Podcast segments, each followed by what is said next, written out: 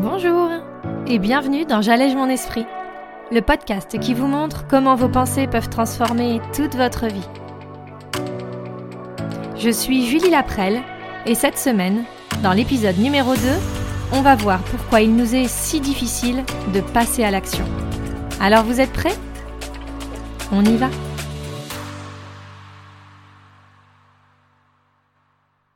Bonjour à tous Dans ce podcast numéro 2, et comme promis la dernière fois, on va voir pourquoi il est si dur de passer à l'action, surtout quand c'est quelque chose qui nous paraît si important dans notre vie. On va commencer directement dans le vif du sujet.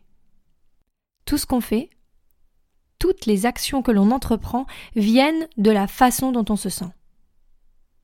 Nos émotions déterminent notre comportement, les choses que l'on va faire, les actions que l'on va mettre en place, et donc le résultat qu'on va se créer.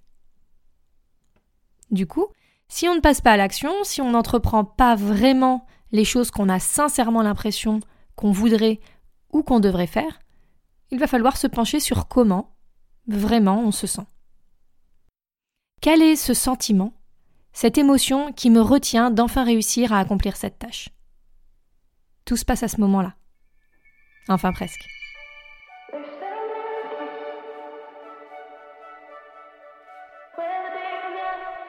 Alors, pourquoi je dis presque? Parce que c'est là que, comme je vous en parlais dans le podcast numéro 1 sur la contradiction, nos pensées vont être déterminantes. Ce sont en effet elles qui vont venir définir la façon dont on se sent. C'est très difficile de laisser tomber le fait que, dans notre tête, on ne peut rien contrôler et d'admettre que tout se résume à cela. Bien sûr, ce n'est pas si simple. Déjà, c'est un énorme travail de commencer à relever les pensées que l'on a chaque jour, c'est même impossible, quand on sait qu'on en a plus de 60 000. Donc l'idée, cela va vraiment être de relever tout d'abord dans notre cas l'action que l'on voudrait réussir à faire et la noter. Juste l'écrire. On va se prendre, comme d'habitude, un exemple, qui serait arrêter de manger cet aliment. Ok? Donc, arrêter de manger cet aliment, cela va être notre action. Nous aurions pu choisir carrément je veux changer de vie, je veux me former à telle chose, c'est vraiment applicable à une action, une chose que l'on voudrait sincèrement mettre en place dans notre vie. Donc nous allons commencer par nous poser. Noter cette action et premier travail, voir un peu ce que l'on fait vraiment. On va se dire voilà, je ne passe pas à l'action de ne pas manger cet aliment. Donc réellement, mon action est je continue de le manger. Jusque-là, on est d'accord. Une fois qu'on a cela de posé, déjà, on s'est mis en mode pause et on interpelle un petit peu notre cerveau. On va le faire travailler, réfléchir, pour éviter qu'il ne se mette en pilote automatique et qu'il aille inconsciemment à de toute façon, je suis toujours comme ça, cela ne m'étonne même plus. On se laisse le temps de voir quelle est l'émotion, le sentiment qui nous amène à faire ça. D'où est-ce que, émotionnellement parlant, je viens pour directement passer à manger ce truc dont au fond je sais que je ne veux plus. Cela va pouvoir venir d'une émotion de doute de soi, mais ça peut être également d'un sentiment d'accablement. À vous de déterminer, en conscience, en vous reconnectant à vous-même, quelle est à cet instant précis, quand je fais cette action, l'émotion qui se passe dans mon corps. je vous rassure, on n'est pas habitué à tout ça. On nous a peu appris, si ce n'est être heureux, triste, excité ou anxieux, les différentes émotions que notre corps peut ressentir. C'est pour cela qu'il va vraiment falloir être capable de se poser, de s'écouter, d'analyser d'où vient cette action qu'on mène, de quelle émotion elle dépend. Pourquoi je le mange alors que je pensais ne plus vouloir le faire Une fois ce temps pris, on va essayer de comprendre pourquoi est-ce que l'on est arrivé à ressentir cela, pourquoi ce doute. Vous allez me dire, je suis comme ça, encore une fois, cela ne m'étonne même pas, le doute de moi, c'est mon truc. Et si pour une fois on allait un peu plus loin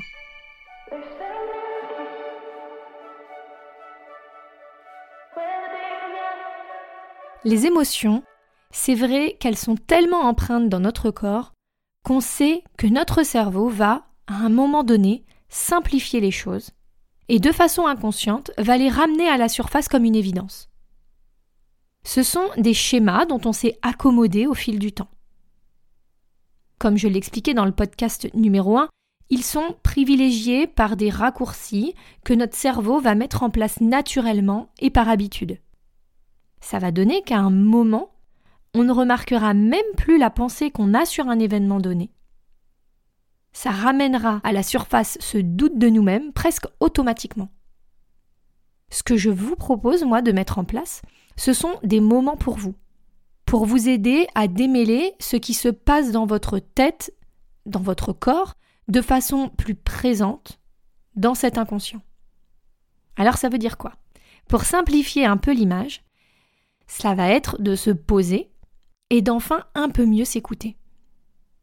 Parce que ça s'apprend, parce qu'il faut du temps, mais qu'on peut réapprendre à notre cerveau à gérer les choses différemment de ce à quoi il était habitué.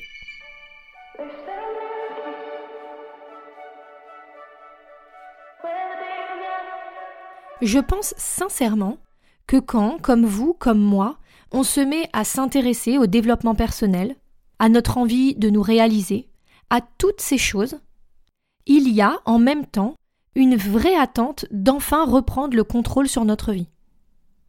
De pouvoir dire que oui, je me suis laissé cette chance de comprendre mon fonctionnement, de comprendre comment ça se passe. Mais mon but, ce n'est pas juste de lire des livres, d'écouter des podcasts et de me cultiver. C'est surtout de passer à l'action.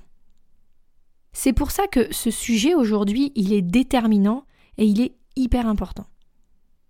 Parce que on a beau avoir toute la connaissance du monde, à un moment, le vrai déclic, c'est quand on commence à appliquer les outils, à mettre les clés dans les serrures pour que ça s'ouvre, pour qu'on se comprenne. Qu'on sache comment on fonctionne, le reste, au fond, c'est que du blabla. Donc, décider de se poser, de s'écouter. Cela peut être juste en s'allongeant et en réfléchissant à cette pensée. Celle qui aurait pu déclencher ce doute. De quoi est-ce qu'il vient? Est-ce qu'il vient vraiment de façon automatique? Ou est-ce que ça ne serait pas un petit peu plus précis? Est-ce que vraiment ce doute, il ne viendrait pas de cette pensée que j'adopte volontairement. Parce que personne ne peut en vrai nous imposer de penser quelque chose si ce n'est nous-mêmes. Est-ce que ce ne serait pas se responsabiliser que d'admettre que cette pensée de de toute façon je suis comme ça, ce je ne suis pas capable, je choisis de la conserver. Parce que malgré le fait qu'elle soit très limitante et extrêmement efficace pour générer ce doute et nous empêcher d'accomplir notre vrai but, eh bien elle est plus facile. On est habitué. Est-ce que cette pensée, ça ne serait pas super de réussir à l'attraper, à la remarquer au moins, avant de se laisser envahir par ce doute, et d'admettre que ce n'est pas un fait?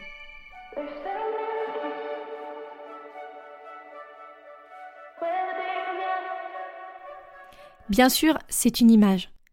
Tout se passe tellement vite que c'est pour cela qu'il va falloir conscientiser ce genre de pensées limitantes, les ramener au conscient. Ces pensées, extrêmement ancrées, mais qui, avec de la pratique, peuvent se retravailler, peuvent être redéfinies. Ça peut être, encore une fois, de la méditation ou même simplement à votre bureau, avec papier, crayon, moi c'est comme ça que je procède chaque matin, mais on en reparlera, déjà juste noter décharger toutes ces pensées. Réussir à comprendre notre fonctionnement. À relever pourquoi cette pensée de je ne suis pas capable, elle est arrivée là. Je suis dans, dans ma circonstance factuelle de vouloir rééquilibrer mon alimentation. De là, directement, cette petite voix vient me faire réfléchir au fait que je ne suis pas capable. De cette pensée de je ne suis pas capable, je vais automatiquement commencer à douter de moi. Et de ce doute, tout naturellement, je ne vais pas faire les choses que je voulais faire. Comme arrêter de manger cet aliment. je vais peut-être même manger d'autres choses qui ne seront pas bonnes pour moi, et en rajouter une couche pour arriver au résultat où je vais me prouver qu'en effet, je ne suis pas capable de rééquilibrer mon alimentation. Je prouve donc ma pensée. C'est un cercle vicieux et pire que ça, comme cela se fait de façon presque inconsciente, cela vient renforcer cette croyance de je ne suis pas capable qui sera applicable dans plein d'autres situations de notre vie. Sympa, hein? Alors, ce que je vous propose d'ici la semaine prochaine, c'est d'aller faire le petit exercice que j'ai mis en lien dans la section podcast de mon site www.julielaprel.com et de vous rendre compte, dans un cas concret, de quel est le fond réel de tout ce qui se passe dans votre cerveau à ce moment-là. Vous allez voir que c'est assez bluffant de se rendre compte d'un automatisme dont on a la plupart du temps pas conscience et de voir déjà la pensée principale qui en ressort. De comprendre pourquoi on n'arrive pas à passer à l'action comme on l'aimerait.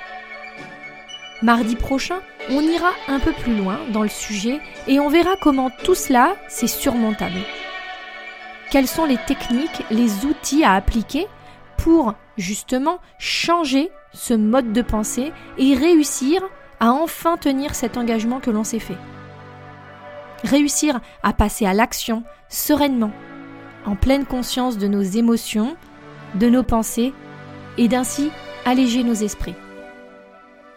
À très vite!